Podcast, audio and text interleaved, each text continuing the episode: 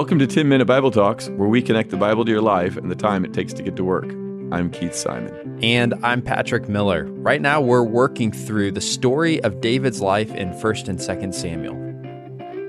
Today, we're going to be in 1 Samuel 29, and we're going to look at an interesting story and I think learn an important and valuable lesson from it.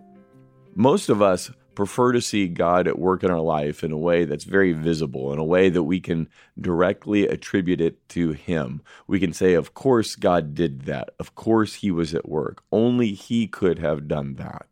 And yet, that's not how God works most of the time. Most of the time, He works in our life through normal and ordinary circumstances. Uh, for example, Jesus teaches us to pray for our daily bread, but then we go to work. Now, how did our daily bread get provided for? Was it through a paycheck of us just kind of doing our job, or was it Jesus who did that? Well, I think the answer is both. I think the answer is that God worked through ordinary circumstances to provide for us.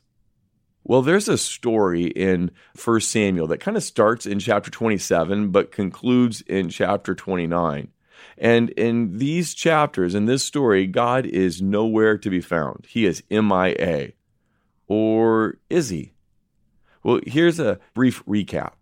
David has been on the run from Saul and he's wiped out, exhausted. So he decides he's going to go over and try living in the land of the Philistines. Now remember, they were Israel's enemies. And when Saul hears that David has gone over to the Philistine side, he, he just calls off all of his search parties. There, there's a Philistine leader, a guy named Achish. I think I'm pronouncing that name right. I'm I'm not positive, but we're going to go with it. A leader named Achish, and he lets David and his family and all of his fighting men go live in a city named Ziklag. And, and while they're in this city, David and his men they fight these renegade tribes. But when Achish asks him what he's doing, David lies and says, "Oh, we're fighting against the Israelites." So Achish is deceived into putting his confidence in David's loyalty. Achish thinks that David has left Israel and is now on the Philistine side. 1 Samuel 27, verse 12, it says, Achish trusted David and said to himself, He has become so obnoxious to his people, the Israelites, that he will be my servant for life. But now it gets tricky because in chapter 29, all the Philistine generals decide to go to war against Israel, and Achish expects David to join him in the battle. Now remember, David has been anointed king of Israel. So, how exactly is he going to go to war to fight against the people he hopes to lead in the future? Well, when all the Philistine soldiers, when they start to march into battle, David and his men don't know exactly what they do, but all right, here we go. Let's see what happens. And so they join this military procession heading into war against the Israelites, their own people, the people they love. But when the Philistine generals saw this, they became angry at Achish and told him they didn't trust David. They, they had heard this song that the Israelites used to sing about Saul killing his thousands, but David killing his tens of thousands in battle. And so, in their mind, David and Saul are, are linked together. They're both uh, fighting for the Israelites. They're both good at being generals. And so, these Philistine generals, they're afraid that when they get out into battle, David's going to turn on them and help out the Israelites. Verse 6. So Achish called David and said to him, as surely as the Lord lives, you have been reliable, and I'd be pleased to have you serve with me in the army.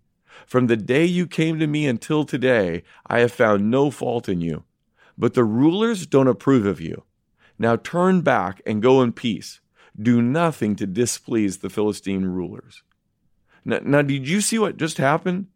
David is, was in this predicament where he had to fight for the Philistines, but he couldn't fight against his own people. What's he supposed to do? What's going to happen? Well, does God miraculously provide? Does God intervene? Does God send lightning or right uh, in, in the sky? No, no. Instead, what God does is the Philistine generals reject David's help and have him sent away from the fight and thereby protecting David. Where's God when all this is happening? Well, he's not mentioned in any of these chapters. So, what are we supposed to conclude? That God was busy somewhere? That he was taking a nap?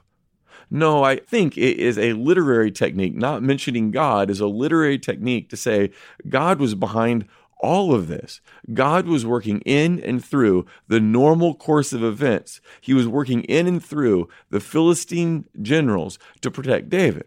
And here's the point for us just because God is not visible to you does not mean he's not working on your behalf. Just because you don't see God somehow miraculously provide a good job for you or miraculously reconcile a relationship with you.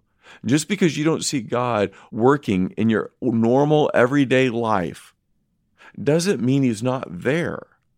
He's always present. He's always working on your behalf in the big things and in the small things, in the in the things where it's obvious and visible, but also in the things that are behind the scenes that, that, that are invisible to the human eye, but only visible by faith. The entire book of Esther never mentions God. It doesn't mention sacrifices or prayer or all the things that you would expect a, a, book of the Bible to, to talk about. God is never mentioned in the book of Esther. And yet, that doesn't mean that God was not at work. It means that he was behind all the normal events that happened. Now, the book of Esther is a fascinating book. We don't have time to go into it right now, but let's just say that God spared his people, protected his people from mass slaughter, not through the obvious direct intervention, but by working behind the scenes through the normal and ordinary things of life to protect his people. See, God can work in a way eh, eh, that we know it's him and only him. But often God works silently to meet our needs. It reminds me of this story. I, I doubt it's true. It doesn't sound true, but it, but it sure makes a point. And it's about a very religious man who was caught in uh, rising floodwaters. So he climbs on top of his house and he prays and says, God, I'm going to trust you to rescue me. And a neighbor comes by in a canoe and said, Hey, the waters are, are rising. Hop in and we'll paddle to safety. And the guy says, Oh, no thanks. No thanks. I'm very religious. I've prayed to God. He'll save me. A short time later, the police come by in a, in a little bit bigger boat and they say, Look, the waters are rising quickly. Hop in, we'll take you to safety. Uh, no thanks, said the religious man. I've prayed and God said he will save me. A little time later, a, a rescue helicopter comes by and they drop down a rope ladder and they say, Look, the waters are soon going to be over your house. Climb in and we'll fly you to safety. Oh, no thanks, said the religious man. I've prayed to God and I'm sure he's going to save me. All this time, the floodwaters continued to rise until they reached the roof, and the religious man drowned. And when he arrived in heaven, he demanded an audience with God. He's ushered into God's throne room and he said, Lord, why am I here in heaven? I prayed for you to save me. I trusted you to save me from that flood. Yes, you did, my child, replied the Lord. And I sent you a canoe, a boat, and a helicopter, but you never got in. You see the point, right? We pray for our daily bread, and yet we go to work. How does God provide? Well, most of the time, God provides through our job. How is the God answering this guy's prayer to save him from this flood? Well, by sending a canoe, a police and a boat, a rescue helicopter. But this guy wanted something spectacular. If you're always looking for the extraordinary, you're going to miss the everyday movement of God's invisible hand. As we go through life, we're often burdened and stressed by the difficulties we face. We cry out for a miracle, but when we open our eyes, the burden is still there. The marriage is still hard. The finances are still a struggle.